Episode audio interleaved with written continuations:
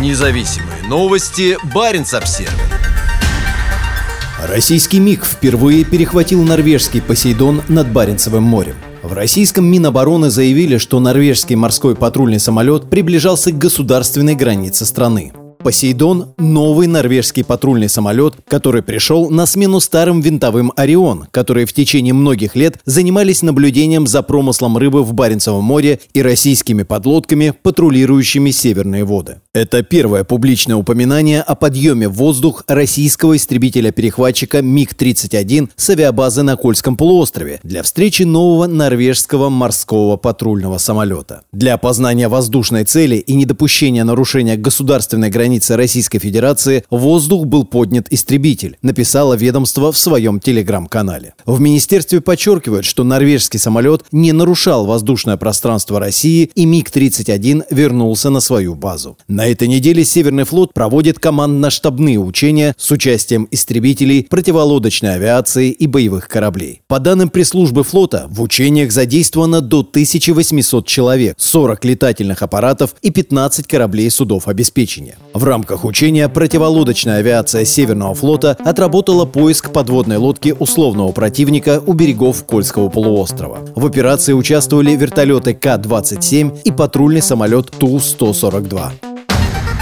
Независимые новости. Барин обсервис